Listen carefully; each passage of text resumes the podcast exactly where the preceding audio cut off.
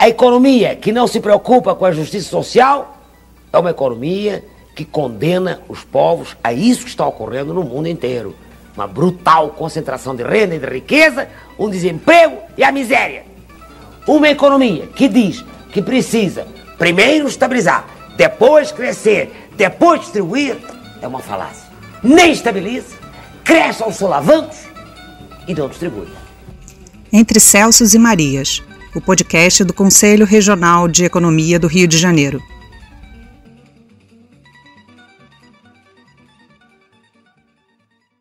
Saudações aos nossos ouvintes. Esse é o podcast do Conselho Regional de Economia do Rio de Janeiro.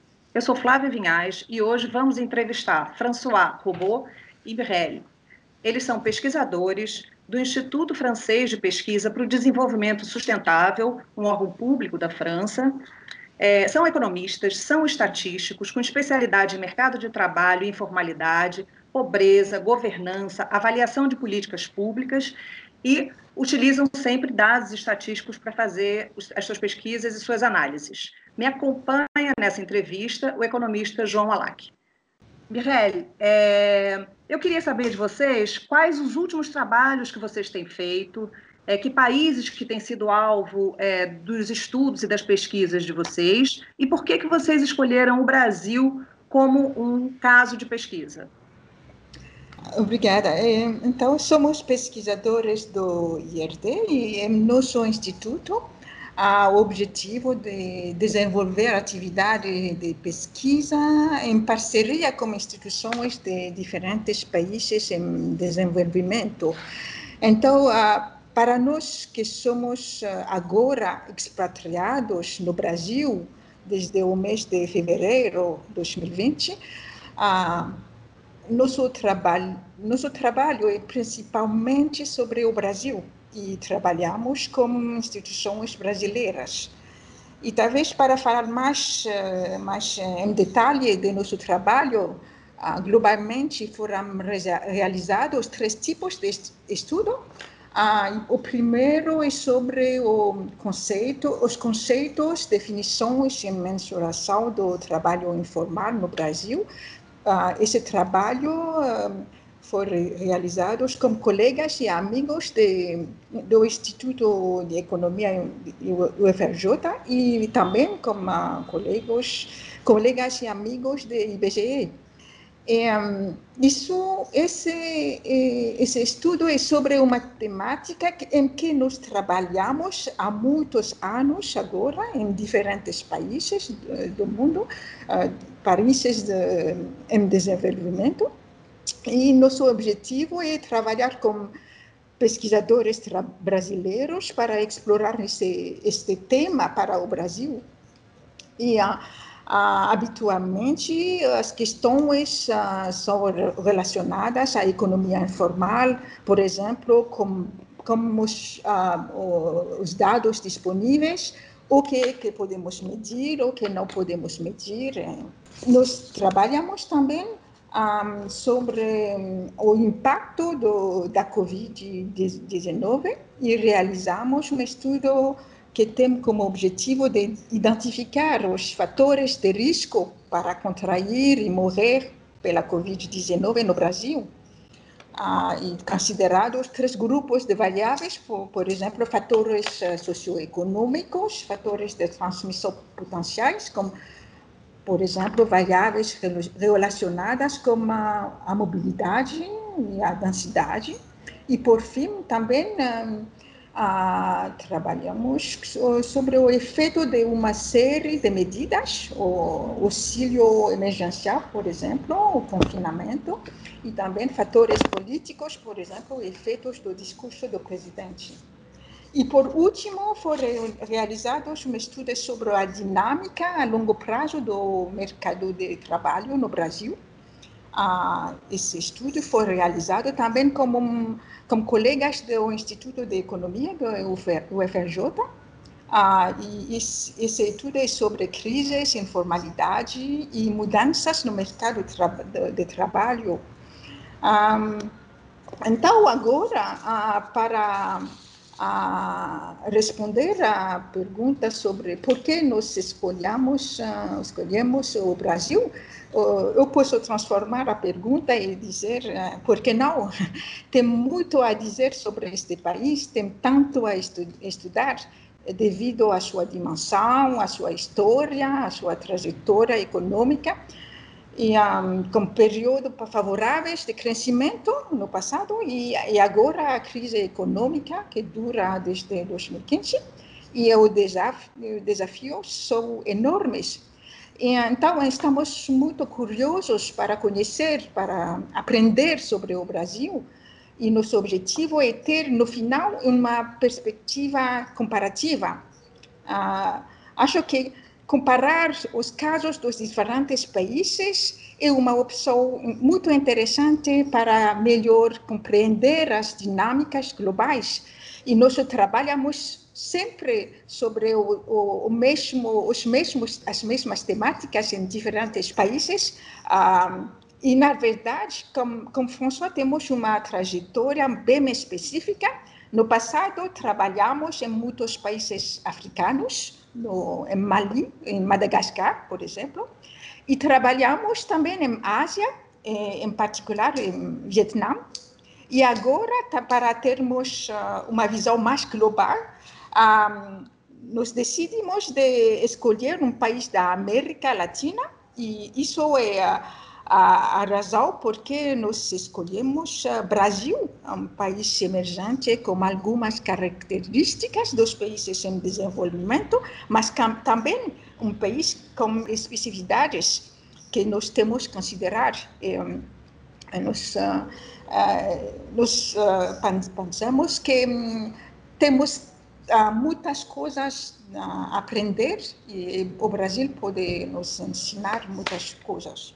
Bom, é, quem fala agora é o João. É, gostaria de saudar todos os ouvintes e agradecer a presença de, de vocês. Mirei, obrigado pela excelente resposta.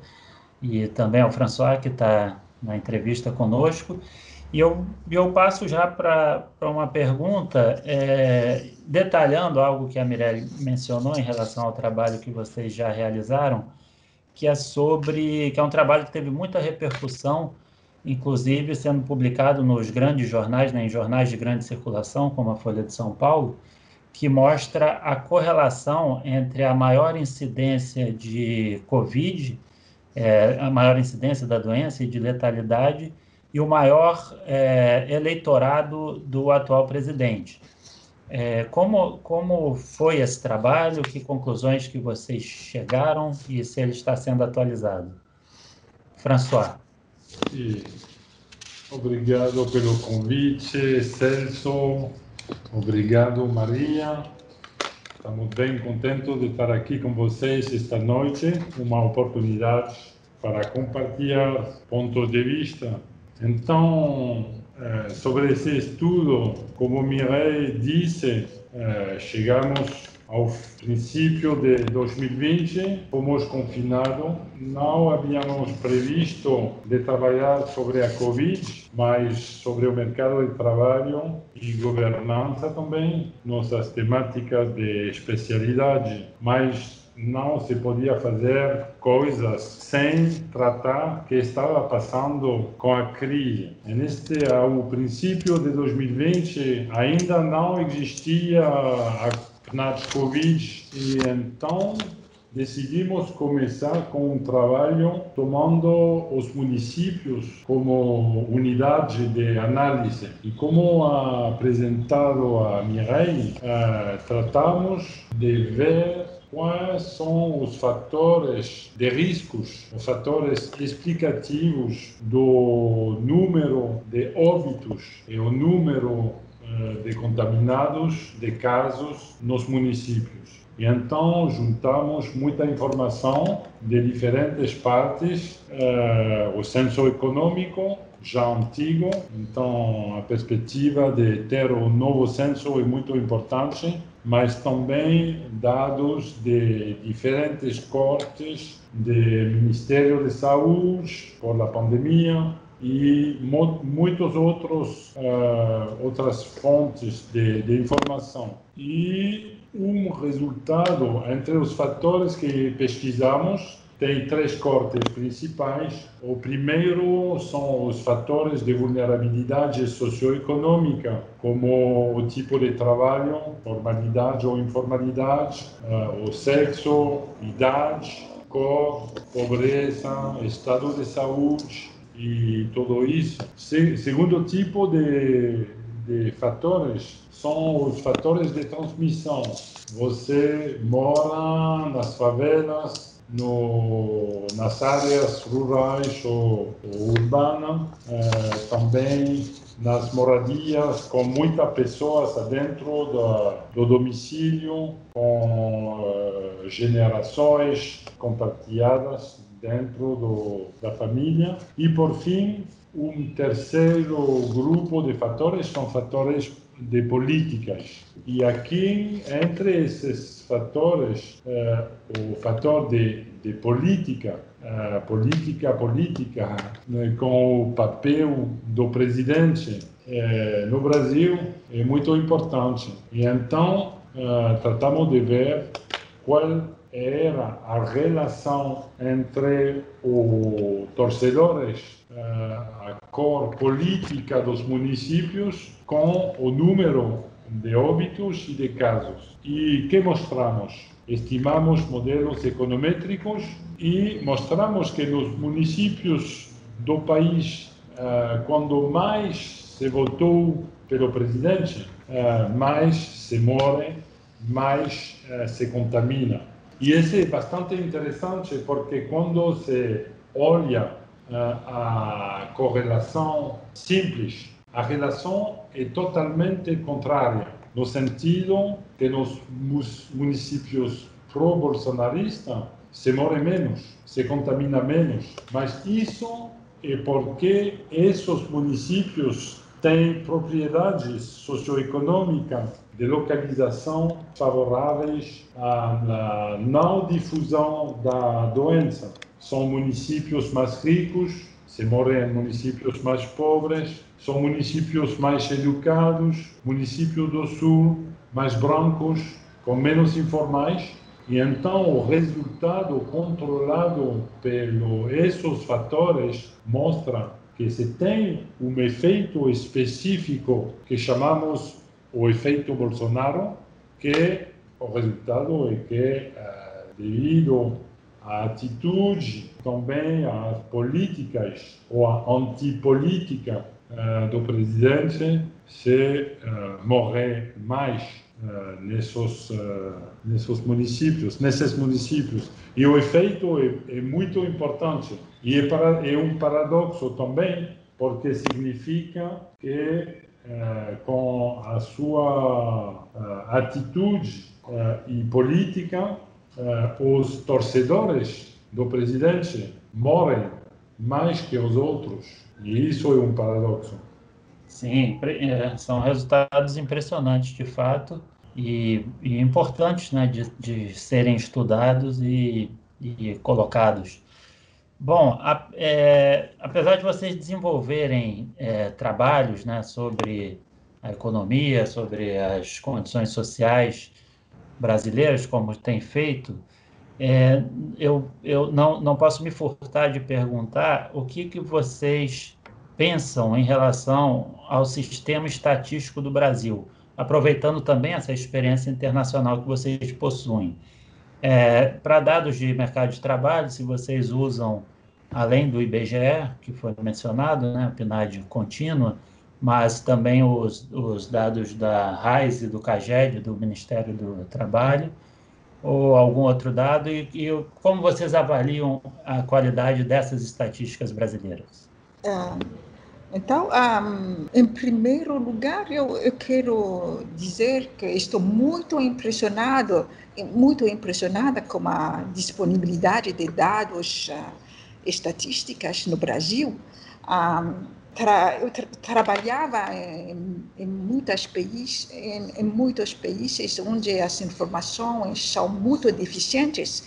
Então, eu posso perceber as vantagens e os benefícios de poder usar dados para estudar e compreender o que acontece exatamente em algum momento em numa economia, especialmente agora com o impacto da Covid-19. Ah, eu acho que o, o, papel da IBGE é muito importante na, na disponibilização da, da, de dados como a PNAD contínua, as diferentes pesquisas como o MNIC, os dados de censo demográfico, e, e, e, os dados são para todos, para to, todos os economistas que, que querem uh, estudar sobre diferentes temáticos. E um, minha, na minha opinião, uh, os dados são apresentados de forma clara, com toda a documentação, uh, necessária para compreender os,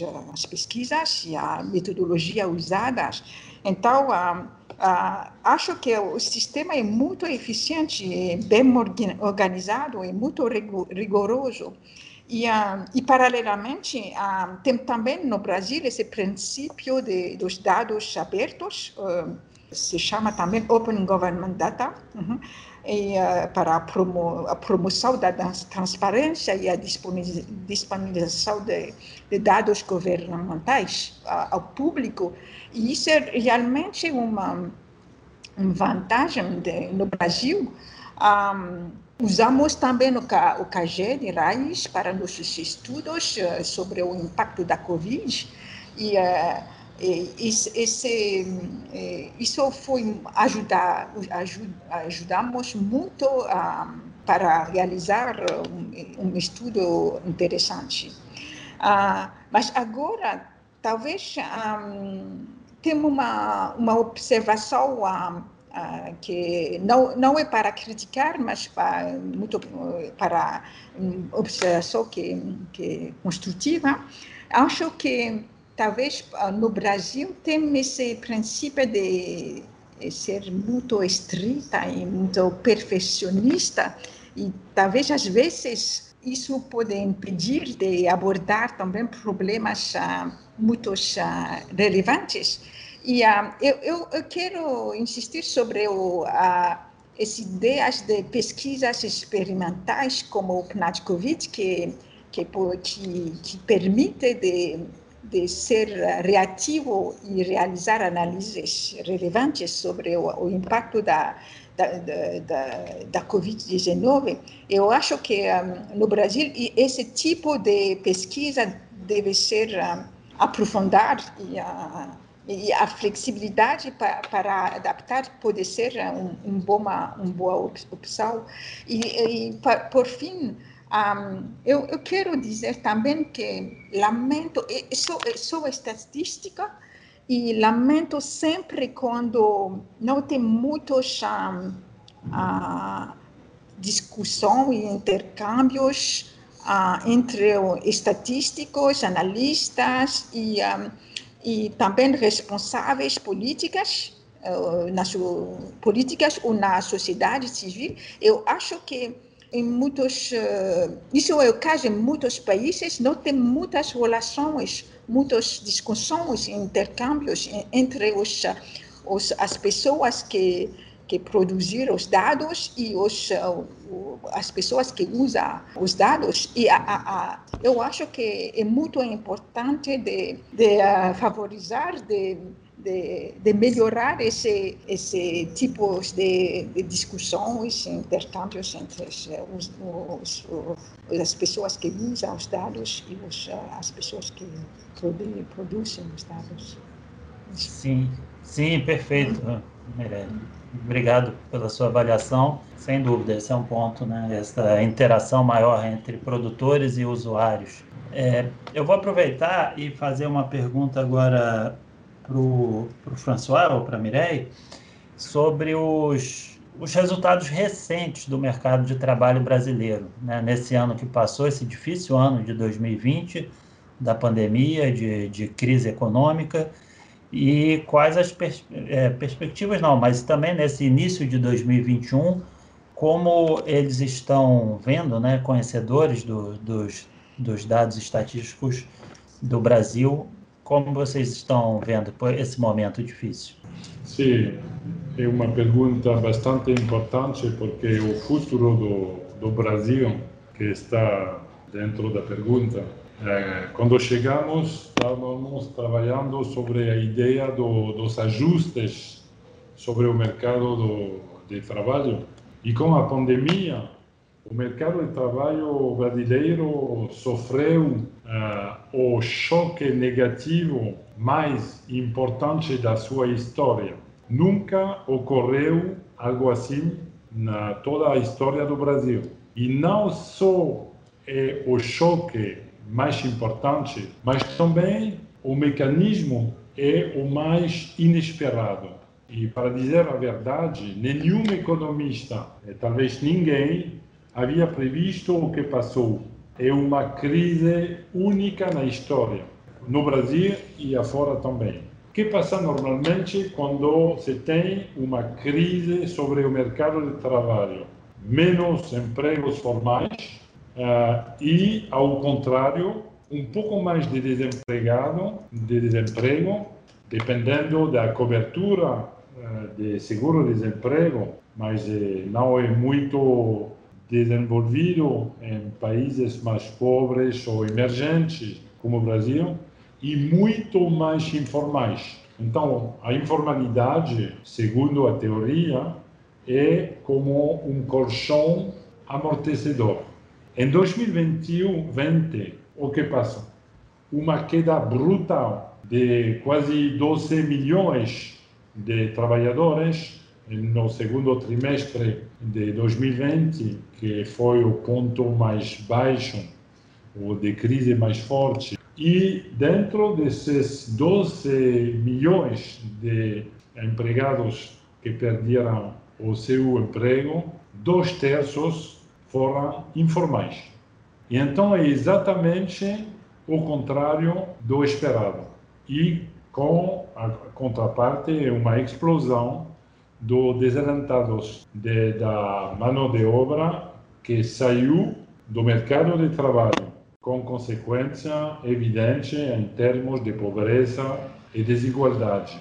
Felizmente, eh, o auxílio emergencial, eh, que atingiu mais de 60 milhões de pessoas, em particular esses informais que foram mais afetados, é, poderão é, ter várias funções positivas e inesperadas. Primeiro, permitir a esses informais de sobreviver sem trabalho. É, a única forma de, de sobreviver foi com essa renda adicional e também com um efeito sobre a saúde porque permitiu também que fiquem mais em casa e então ter mais menos riscos de contratar a doença. Também outro efeito é um efeito de progressividade, no sentido que são os mais pobres que beneficiarão mais do auxílio. E então a desigualdade que se sabe que é enorme no Brasil foi reduzida graças ao auxílio. E, por fim, um, um efeito macroeconômico de suporte à demanda para sustentar o crescimento. Por fim, a, a queda do PIB foi menos que se pensava, em particular eh, graças ao auxílio emergencial.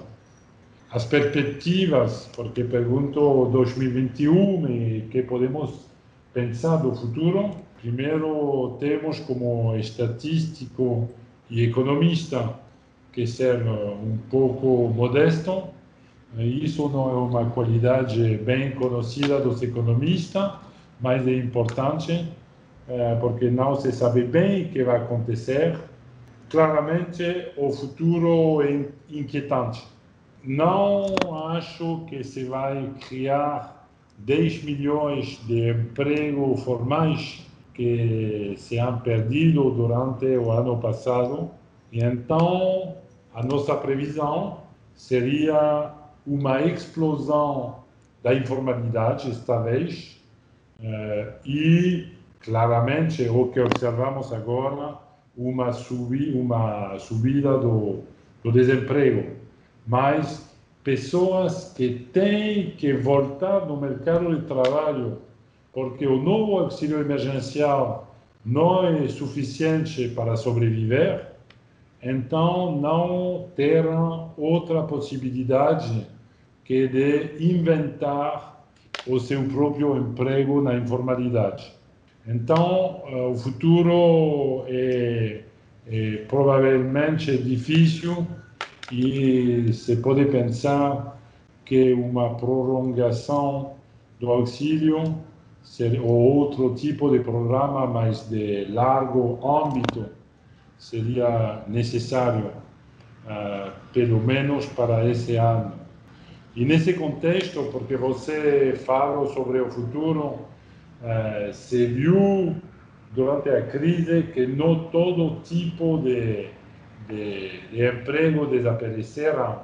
Uh, por exemplo, houve um crescimento de empregadores, a uberização uh, do mercado de trabalho cresceu mas, e vai continuar. Mas, ao mesmo tempo, não todo mundo pode ser entregador ou empregado das plataformas. Então, os, os tipos que existiam antes da crise vão a seguir sendo os mais importantes em volume e se tem que encontrar solução para, para eles. François, a gente já está terminando a nossa entrevista, mas eu não queria deixar de fazer uma pergunta para vocês, porque vocês têm tanta experiência em pesquisa em tantos países em desenvolvimento que eu não aguentei e quis perguntar.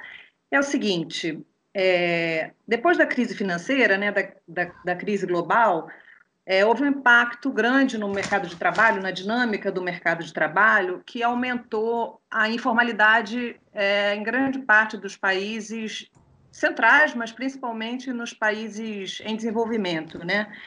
É, vocês que já estudaram tanto África, Haiti, é, é, Vietnã, Madagascar, o que, que vocês poderiam apontar que é uma diferença marcante do mercado de trabalho brasileiro para esses outros mercados de trabalho desses países igualmente em desenvolvimento?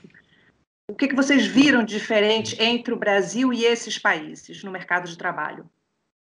Sim, primeiro temos que precisar que ainda não somos especialistas do mercado de trabalho do Brasil, da economia brasileira. Estamos aprendendo, trabalhando com os dados, mas essa pergunta é uma pergunta muito importante para nós, porque depois de fazer esse estudo sobre o ajuste do mercado de trabalho na crise da Covid, começamos e acabamos outro trabalho vinculado linkado uh, um trabalho para analisar as crises no mercado de trabalho no Brasil desde os últimos 40 anos. E então a pergunta era: bom, o setor informal não joga o papel de uh, colchão amortecedor uh, nessa crise. Essa crise é única que está passando, que passou nas crises anteriores, a crise de 2014 e 2015, a crise de 2008, 2009, a crise de 2002, as crises dos anos 80 e 90. E nossa surpresa foi que o mecanismo desse, dessa ideia que a informalidade permite uh, suportar para as classes mais uh, desfavorecidas do, dos países em desenvolvimento. Uh, em Brasil, quase não existe. Por exemplo, na crise de 2014, 2015, 2006, uh, o aumento da informalidade é mínimo e, e quando a crise é muito forte. E então descobrimos que o Brasil é realmente específico. Eu fiz a minha tese de doutorado no México eh, sobre a informalidade e o mercado de trabalho nos anos 80 e esse mecanismo de que o chamamos a crise canônica é eh, bem presente em México e em quase todos os países que conhecemos de África ou de Ásia, eh, a crise canônica, a informalidade tem um papel anticíclico marcado e a maneira de, de aguentar a crise em tempo difícil. Mas o Brasil é diferente. E então, isso agora é como um mistério e que descobrimos, porque não lemos muitas coisas uh, sobre esse tema, que muitas vezes, apesar de ter uh, uma comunidade de pesquisadores, em particular sobre o mercado de trabalho bem desenvolvida, bem ativa, muitas vezes se privilegia o curto prazo e voltar no passado para uh, ter as lições do, do, da experiência passada, é dificultada também por, para, para, pelos dados que não são acessíveis, pelo menos como microdados. E então, isso é nosso próximo projeto. Vamos pelo futuro para ver por que Brasil é diferente, quais são as suas características de mercado de trabalho que explicam que o funcionamento de ajuste na crise é diferente. Então, espero que vocês nos vão convidar outra vez para dar a resposta, talvez dentro de um ano ou dez anos, não sei ainda. Já deixo o convite agendado aqui. Se sintam convidados para quando essa pesquisa tiver sido concluída. Bom, nosso tempo acabou, infelizmente. Eu queria agradecer a presença do François Robot, da Mireille Hazafindrakut e a presença do João Alac. E, João, vamos fazer um, uma, uma despedida aqui com eles, então. Sim, aproveito a, a palavra para agradecer a presença dos dois, dizer que foi um, um debate, né, uma, uma roda de conversa bastante enriquecedora e com certeza os ouvintes do podcast do Corecon vão vão aproveitar bastante. Com isso, eu me despeço e agradeço a você, Flávia, pela condução também. Obrigado para vocês também. Obrigada, muito obrigada. Foi um prazer.